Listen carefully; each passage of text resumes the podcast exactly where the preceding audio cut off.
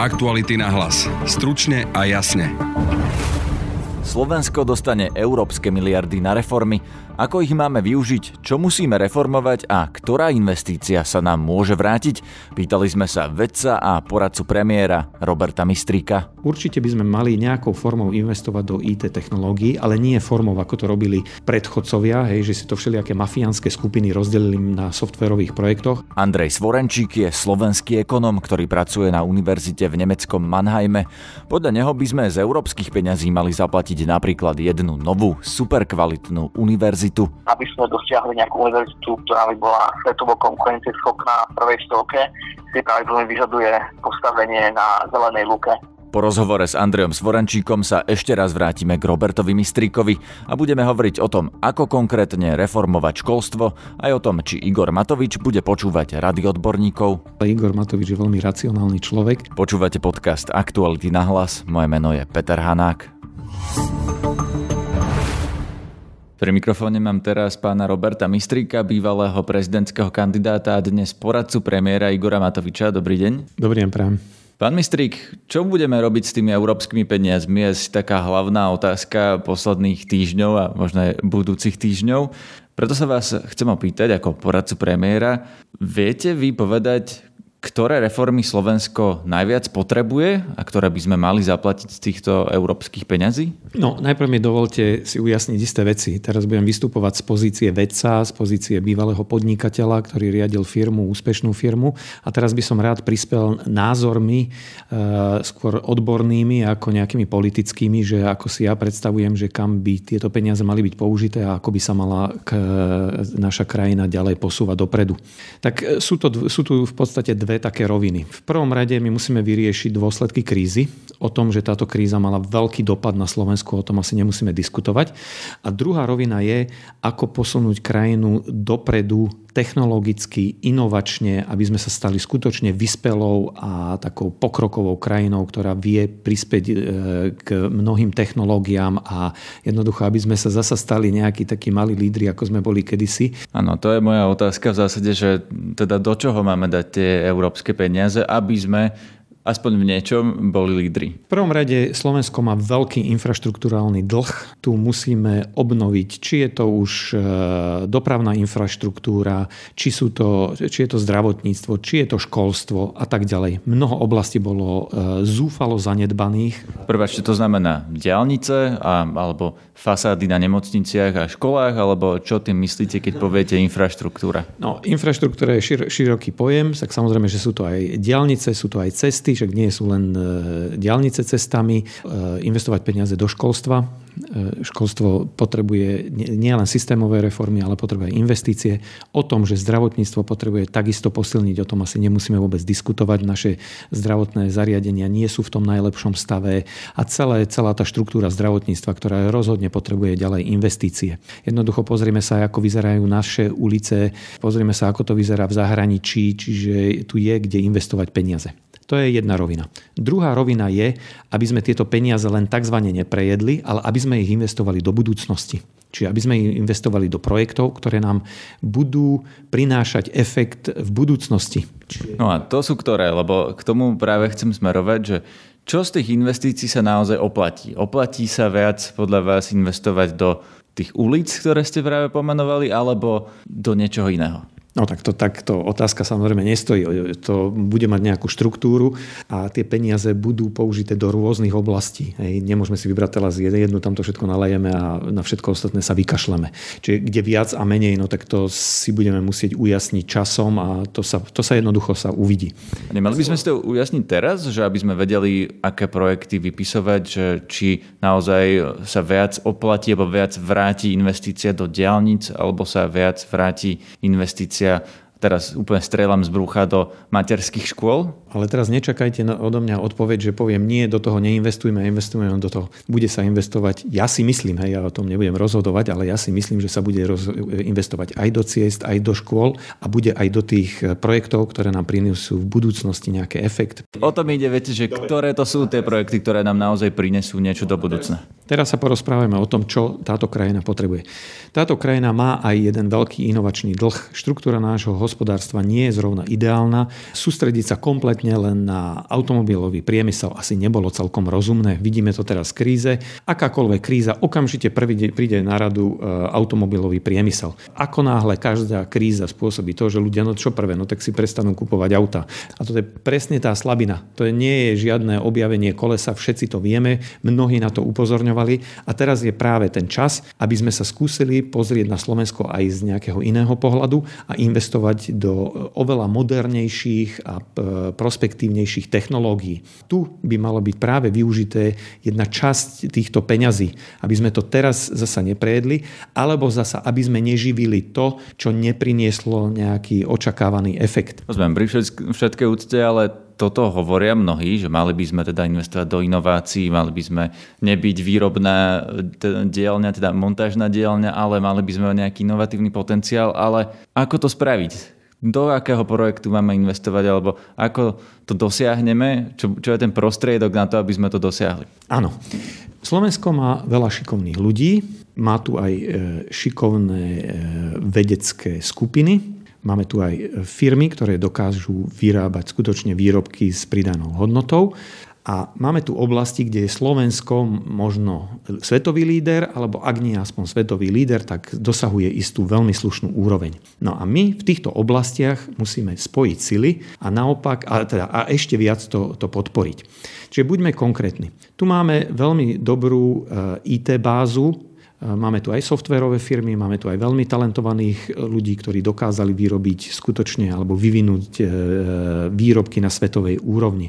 Takže v prvom rade určite by sme mali nejakou formou investovať do IT technológií, ale nie formou, ako to robili predchodcovia, hej, že si to všelijaké mafiánske skupiny rozdelili na softverových projektoch a dneska, keď chceme niečo vybaviť so štátnou správou, tak tam buď všetko nefunguje, alebo je to nie v najlepšom stave. Nevrajím všetko. Boli aj úspešné projekty, hej, nechcem to hádzať do, do jedného vreca.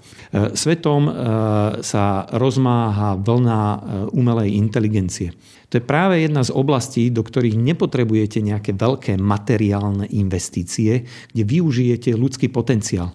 Prečo by sme neposilnili aj túto oblasť? Tu sa rád zastavím, že čo to znamená posilniť oblasť umelej inteligencie? Znamená to vypísať projekt, že vytvorte nejakého robota, alebo znamená to otvoriť ďalšiu univerzitu, ktorá bude učiť informatikov práve v tejto oblasti, alebo čo konkrétne to znamená, s prihľadnutím na to, že prídu nám tie európske miliardy, komu by sme ich mali dať? Mali by sme ich dať tým, ktorí tieto peniaze vedia dobre e, využiť. My sme zažili e, pri minulých vládach, e, že sa peniaze nalievali do tzv.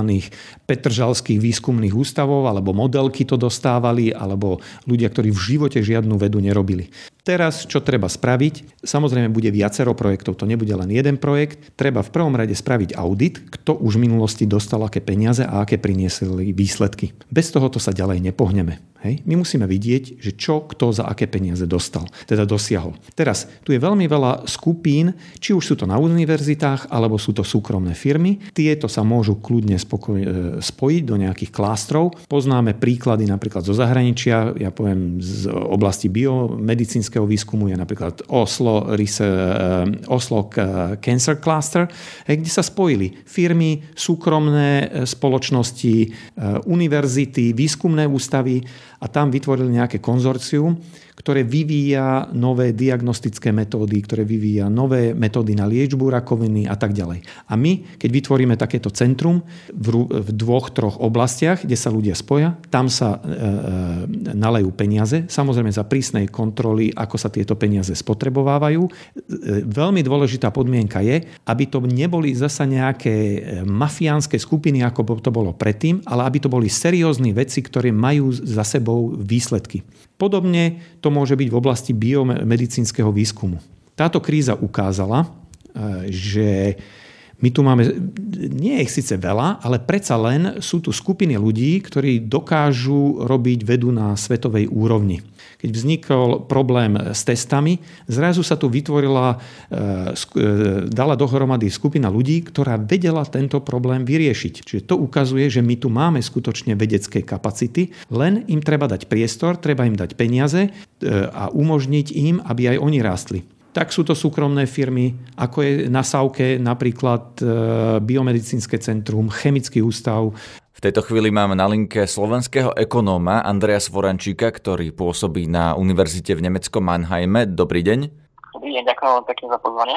Pán Svorančík, prosím vás, aké reformy naozaj Slovensko podľa vás najviac potrebuje? Do čoho by sme mali naliať tie európske peniaze, ktoré majú byť na reformy?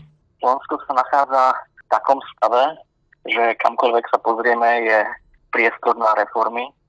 Je však viacero oblastí, kde sa prakticky všetci ekonómovia zhodnú, že sú oblasti prioritné, ktoré treba reformovať a, ten, a tými sú napríklad vzdelávanie na všetkých stupňoch s tým spojený výskum, ktorý je na Slovensku veľmi slabý, či už ďalej reforma verejných financií, je slabá efektivita výberu, aj nastavenie daňového mixu. Máme problémy v oblasti zdravotníctva, sociálnych vecí, máme dobudovanú infraštruktúru. Kdekoľvek sa pozrieme, je je veľa práce pred nami.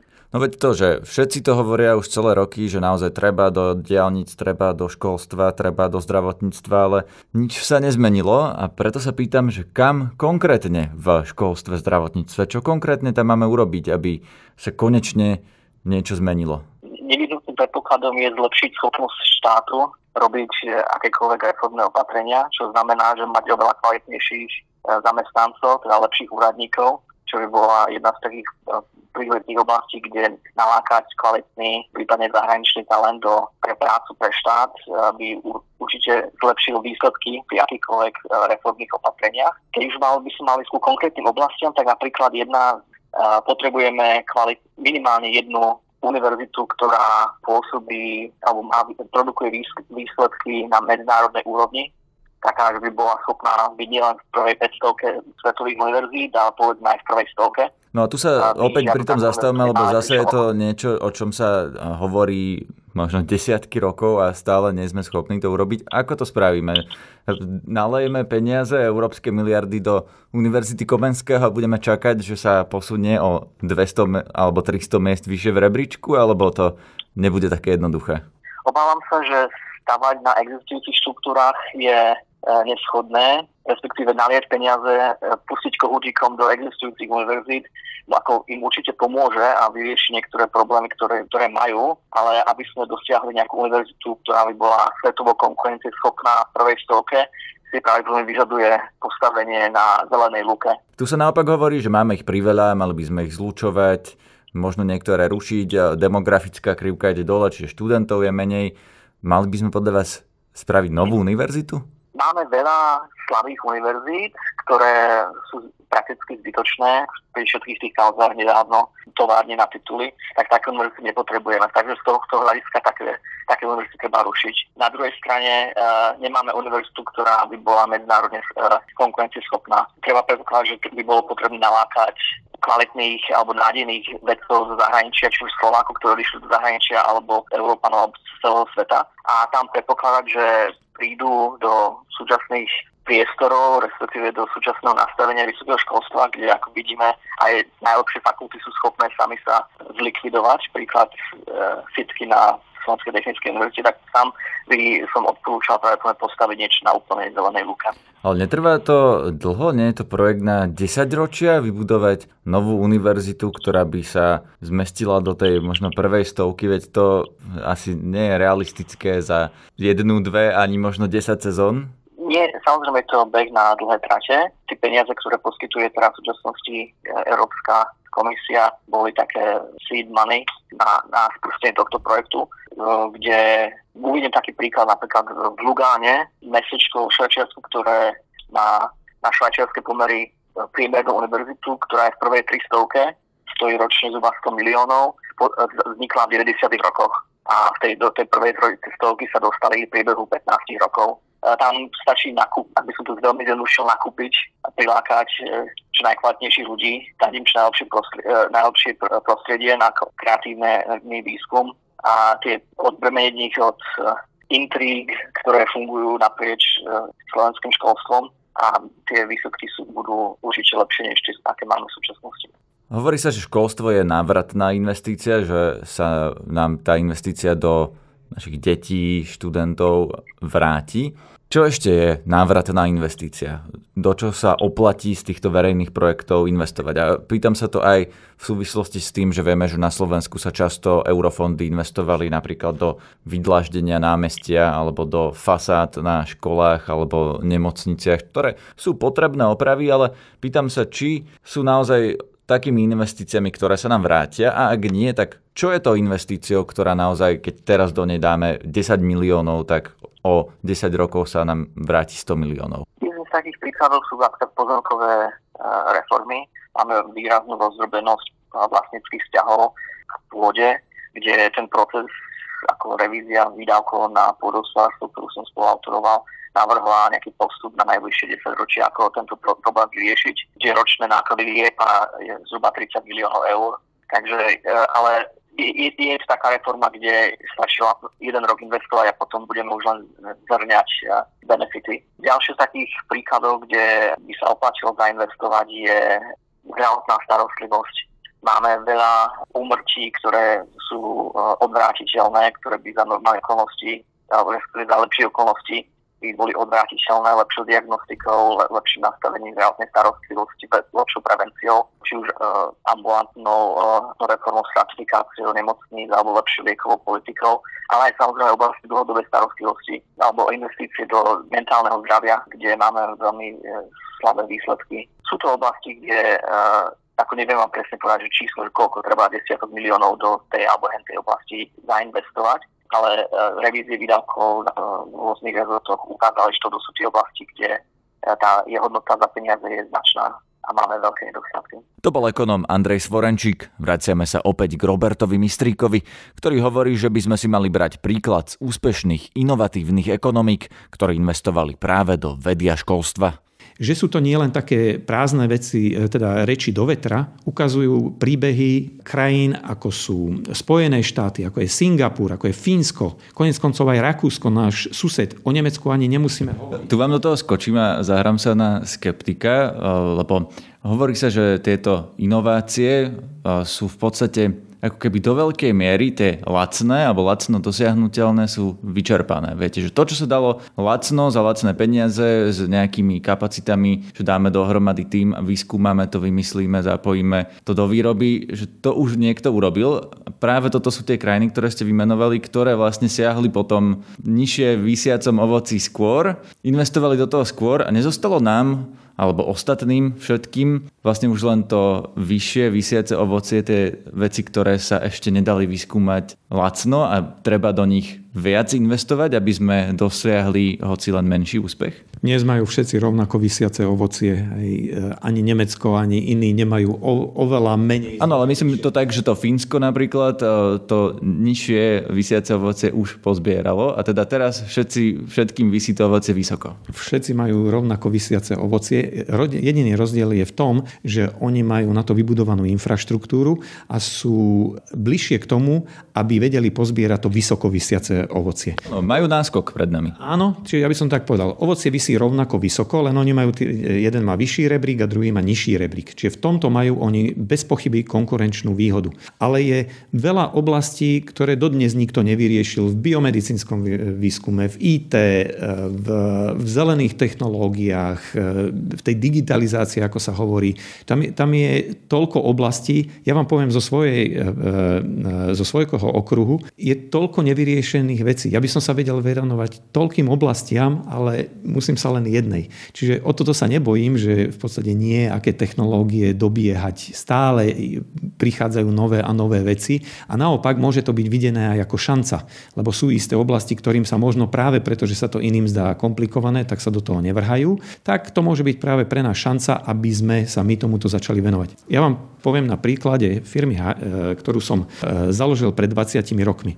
Aj my sme sa začali venovať jednej úzko špecializovanej oblasti, ktorá bola vtedy veľmi málo postihnutá. Veľa ľudí ju potrebovalo, ale pretože to bol zložitý problém, nikto alebo málo kto sa tomu venoval. My sme vyriešili jeden veľmi komplikovaný problém a to nám otvorili, otvorilo brány do sveta. Všetci boli vtedy na rovnakej úrovni, každý mal šancu tento problém vyriešiť, čiže my sme sa necítili nejak, že v tomto diskriminovaní. Isté, že aj na to potrebujete nejakú, nejakú prax, potrebujete mať nejaké, nejaké technológie vyvinuté, že nemo, nedá sa vždy zač- začať od nuly, ale predsa len to bola šanca, mohol to ktokoľvek vyriešiť v Bangladeži, v Spojených štátoch, v Amerike a tak takáto šanca stojí aj pred Slovenskom. Len to treba správne uchytiť. Je veľmi dôležité, aby tie, tie prostriedky, o ktorých sa tu hovorí, aby išli skutočne tam, kde to má zmysel. Aby sa to nerozpustilo v nezmyselných projektoch, aby to zasa nedostali nejaké gaunerské spoločnosti, ako, ako, ako to bolo v minulosti, ale aby to dostali ľudia, ktorí to potrebujú. A tu chcem povedať ešte jednu dôležitú vec. Včera som zachytil veľmi trefnú poznámku od e, Luba Odora, ktorý to spomenul v hospodárskych novinách, že my sme exportná krajina, ale žiaľ Bohu, exportujeme aj naše talenty, ale v tej absolútne nesprávnej forme. To znamená, že exportujeme našich ľudí, tí odchádzajú do zahraničia. My neexportujeme náš talent vo forme výrobkov, vo forme technológií, vo forme patentov, e, vo forme rôznych e, liekov, testov, softvérov a ja neviem čoho. Že toto skúsme si týchto ľudí udržať, možno niektorých aj získať e, späť s tým, že sa ukáže, že konečne konečne je tu niekto, je tu nejaká vláda, je tu nejaké e, spoločenstvo ľudí, ktoré chce s týmto niečo urobiť. Samozrejme, to výsledky neprídu zo dňa na deň. Hej. Ja sa vás chcem opýtať, že ako to, ako to chcete urobiť, lebo keď naozaj ten mladý človek napríklad aj so zahraničným vzdelaním v Bratislave zarobí 1500 eur a vo Viedni 4, ako ho chcete udržať tu? No, môžeme ho udržať tým, že mu vytvoríme pracovné miesto, či to bude výskumný ústav, bude to SAUKA, bude to škola, alebo to bude súkromná spoločnosť, kde si takéto peniaze môže tento človek e, zarobiť. Tu sú spoločnosti, a ja som jednu založil, kde sú ľudia, kde dosahujú aj takéto platy a bez akej nejakej finančnej pomoci. Čiže ten priestor tu rozhodne je. To súvisí aj s tým, aby sme podporovali aj nejaké také projekty, ktoré majú šancu, majú víziu, že môžu jedno dňa, jedného dňa sa z nich stať skutočne úspešné spoločnosti. Čiže hovoríme o startupoch alebo firmách takej menšej veľkosti, ktoré majú dobré nápady, ale predsa len by potrebovali nejaký impuls na, na rozvinutie tej, tej výroby. Samozrejme zasa nie úplne každému. Čiže aby sa do týchto firiem nejakou veľmi rozumnou e, formou zainvestovalo, ono sa to deje aj dnes, ale možno keď budú tie peniaze tak e, e, rozšírenejšie, že trošku to viac nafúknuť a dať priestor týmto šikovným, talentovaným, môžu to byť aj mladí, aj starí ľudia, však prečo nie, aj starý môže prísť. Samozrejme nie je to vždy len o peniazoch, ale špecificky slovenské univerzity nemajú dobrú povesť, mnohé. Vidíme to aj teraz na plagiatorských kauzách, ale vidíme to aj v rebríčkoch, že my vlastne zaostávame a to dosť radikálne za snať všetkými krajinami na západ od nás. Čo s tým? V prvom rade s vami súhlasím, máte, máte pravdu a je najvyšší čas to začať riešiť tých, e, tých riešení, tých receptov je viac. V prvom rade musí na Slovensku platiť to, že musíme ísť za výkonom a nie za funkciami. U nás na vysokých školách platí princíp funkcií. Dostaneš profesorský titul, máš nejakú funkciu a vôbec nemusíš ani do roboty chodiť. Trošku som to prehnal, ale nie je to zasa ďaleko od pravdy. To jednoducho takto nemôže fungovať. Tento nezmyselný systém na funkciách musí skončiť. Takto Slovensko v živote nedosiahne, čo je len európsku úroveň. No dobré, ale ste poradce premiéra, môžete mu poradiť čo s tým, čo mu poradíte, čo by mal byť ten krok ktorý nás naozaj k tomuto dovedie, aj s prihľadnutím na to, že Európska únia nám ponúka, že nám zafinancuje nejakú reformu. Do čoho konkrétne by sa tie peniaze mali v tomto dať? Lebo toto tiež sa tu rozpráva už veľa rokov, že teda s vysokými školami treba niečo spraviť a pritom oni, rozp- oni hovoria, tie vysoké školy celé roky, že majú peniaze len na to, aby svietili a kúrili. Tak, musí prísť k reforme školstva. Samozrejme, toto, slovo, alebo toto slovné spojenie už tak zdevalvovalo, že niekto, keď dnes počuje reforma školstva, tak to je ako, že to, to v živote nebude, toto sme tu tisíckrát počuli. Teraz nastal čas, že sa tomu musíme skutočne začať vážne venovať. Tých krokov môže byť viac. Napadá ma z voleja. E, dve Bratislavské a dve Košické univerzity zlúčiť, čiže aj v Košice zlúčiť univerzitu, aj v Bratislave zlúčiť univerzitu. Musí byť odmeňovanie na základe výkonu, nie na základe, že niekto dostane profesorské miesto. Vo svete je profesorské miesto je dočasné Kým e, máte nejakú, nejakú profesorskú činnosť, učíte, máte nejakú vedu, dovtedy máte to miesto. Keď to prestanete mať, no tak samozrejme prestanete byť aj pre tú školu užitočný a tá škola sa musí s týmto človekom rozlúčiť. Čiže to nemôže byť, že, že tam prídete a na veky tam zostanete a môžete si robiť, čo chcete. Veď to jednoducho nemotivuje k výkonu. Ďalej, je to internacionalizácia škôl. Veda, výskum, veď to je všetko medzinárodné, to nemôžeme sa my tu hrať na našom e, malom pr- práve s týmto má Slovensko problém, že k nám nechodia žiadni zahraniční študenti, alebo aspoň nie takí, ktorí by tu zostávali, nechodia sem žiadni zahraniční doktorandi, ako chodia do mnohých európskych krajín, najšikovnejší Indovia, Číňania, ľudia sa iných azijských krajín hlavne, k nám nechodia. No a toto treba zmeniť. Treba tu také vytvoriť e, podmienky, zatraktívniť ich, aby sa rozvinula medzinárodná spolupráca, aby sa riešili medzinárodné projekty. My vedci to riešime, ale samozrejme my spolupracujeme s inštitúciami a každý sedí doma. K nám do našej firmy chodili zahraniční študenti, lebo sme riešili projekt, chceli sa niečo naučiť, radi sme ich privítali, boli tu s nami mesiac, aj my sme sa od nich e, niečo naučili a jednoducho toto treba treba rozhýbať. Preto to treba vytvoriť podmienky, samozrejme tých ľudí treba zaplatiť, treba zjednodušiť systém, aby sem kedykoľvek mohli prísť. Bez tejto internacionalizácie sa zasa nepohneme. Absolútny kľúčový e, komponent vedy, inovácie a, a, a výskumu. Ja sám som bol na niekoľkých svetových pracoviskách a tam som bol ako úplne niečo normálne, že som bol e, z inej krajiny. Bol tam pre mňa vybudovaný systém, všetko bolo zariadené, dostal som peniaze. Absolútne som nemusel riešiť žiadnu byrokraciu. Nechcem si predstaviť, čo musia riešiť iní, keď má sem prísť zahraničný, zahraničný študent. Už minimálne aspoň z takých tých, z tých blízkych krajín, hej, však nemusíme zasa snívať, že tu budú sa valiť ľudia zo Spojených štátov alebo z Japonska, ale predsa len trošku to, trošku to rozhýbať. Tie školy sa v tomto prípade potrebujú aj porovnávať so zahraničím, čo je tiež veľmi dôležité, lebo my si niekedy myslíme, že aký sme svetoví a teraz prídeme do zahraničia a zistíme, že teda svetoví vôbec nie sme. Hej, a to potom vidíme aj na tom, že nevieme vytvárať produkty s pridanou hodnotou. Toto všetko asi budete musieť poradiť nielen premiérovi Matovičovi, ale aj ministrovi školstva. Vy s nimi o tom máte diskusiu?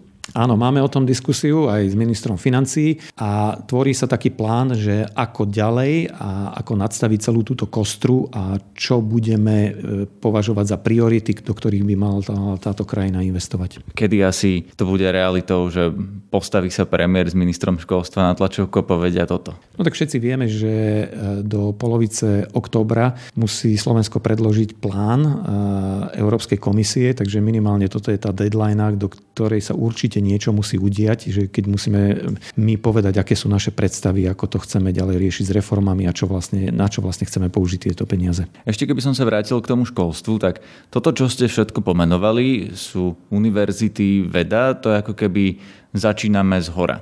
Ale Netreba, aby Slovensko začalo hlavne z dola a teraz poviem to na príklade rómske deti z osad, ktoré Niektoré nemajú internet, niektoré nemajú vodu.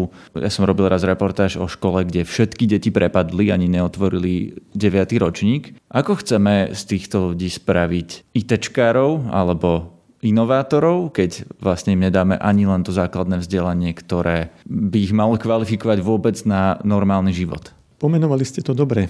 Teraz čo je príčina? No 30 rokov sa tomu poriadne nikto nevenoval. Tu je výsledok tej našej nečinnosti alebo tých chýb, ktoré sa urobili v minulosti. A tie treba jednoducho napraviť táto spoločnosť nemôže byť civilizovanou spoločnosťou, keď budeme mať takéto marginalizované skupiny, kde, ako vy hovoríte, kde nemajú internet, kde všetci prepadávajú a tak ďalej. Teraz je tiež priestor na to, aby sme sa začali venovať inklúzii a začali by sme sa, začali sa venovať rómskym deťom. To je bez pochyby a ja s vami súhlasím. Priznám sa, ja nie som odborník na rómskú problematiku, ale cítim to rovnako akútne, ako ste to vy tu naznačili. Sa pýtam, pretože to je školstvo. Či tých debatách o školstve s premiérom a ministrom školstva hovoríte teda o vede a vysokých školách, alebo tam padá aj táto otázka? Znovu hovorím, ja sa nevenujem tejto oblasti, ale o tom je často reč. Hej, v krízovom štábe bol s nami aj Peter Pola, ktorý sa veľmi intenzívne venoval e, a venuje sa rómskej problematike, má v tom veľmi dobrý prehľad. Čiže na jeho kompetencii alebo aj na jeho e, rozhľade som videl, že ako akútne tento problém tu je. Dá si Igor Matovič poradiť? Nie je ako prezident Trump, ktorý je známy tým, že mu aj prezentovali čísla, ale on sa skôr riadi svojimi pocitmi. Nie je Igor Matovič ten, ktorý na tlačovke povie, že chceme blackout, teda vlastne lockdown a potom on ani nebude. Chápe on e, rozdiel medzi pocitom voličov, ktorý musí naplniť a tými dátami podloženou vedou, na základe ktorej by sa mal rozhodovať? V prvom rade Igor Matovič má dosť zlý mediálny imič v, tomto oblasti, tejto oblasti. Možno si to zavinil aj sám, ale Igor Matovič je veľmi racionálny človek a ja som s ním zažil veľa meetingov aj s vedcami a tak ďalej a dosť prevládal názor ľudí, že boli skôr e, pozitívne prekvapení ako racionálne, rozumne a konštruktívne on vie viesť dialog a vie sa s ľuďmi rozprávať. Samozrejme, inak to možno vyzerá mediálne, ale to sa ho nechcem zastávať, že on má tiež svoje chyby, ako mám aj ja a my všetci, ale on vie byť veľmi konštruktívny a veľmi racionálny, čiže ja si myslím, že on vie veľmi dobre počúvať a on vie tieto, tieto rady, tieto informácie, tieto fakty vie aj premietať do svojho rozhodovania. Takže veríte tomu, že dá si poradiť aj od vedcov a nebude to rozhadzovanie tých peňazí nejakým populistickým spôsobom? On je zároveň aj politik. Vy musíte sa správať istým spôsobom aj tak, aby ste jednoducho vedeli osloviť čo najväčšie, najväčšiu širokú bázu obyvateľov. A to robí úplne každý politik na svete. Tu ide o to nájsť taký ten, ten, ten zdravý kompromis toho, že ako jednoducho e, budem robiť politiku pre široké masy a jednak zároveň ako budem robiť aj rozhodnutia, ktoré sa nemusia všetkým páčiť, ale pretože ich považujem za správne, za rozumné, za racionálne, tak ich budem presadzovať. To je vždy umenie tej politiky, ako nájsť túto, túto rovnováhu. No a zopakujem tú otázku. Myslíte si, že Igor Matovič nájde tú rovnováhu, dá si poradiť od vedcov? Tak on si od nás nechal v eh, koronakríze si od nás nechal veľa poradiček, sme veľa na tieto, eh, na tieto témy diskutovali, takže nevidím dôvod, prečo by si práve v tejto oblasti nenechal poradiť. To bol poradca premiéra, pán Robert Mistrik. Ďakujem. Počúvajte nás aj zajtra, nájdete nás na Facebooku aj Instagrame a pustite si aj náš sobotný podcast Múzeum alebo ďalšie naše podcastové projekty v kanáli Podcasty Aktuality.sk na Spotify alebo v podcastových aplikáciách je napríklad náš športový podcast. Ak vás baví história, pustite si príbehy 20. storočia alebo reláciu o bezpečnosti na webe Disinforeport. Zdraví vás Peter Hanák. Aktuality na hlas. Stručne a jasne.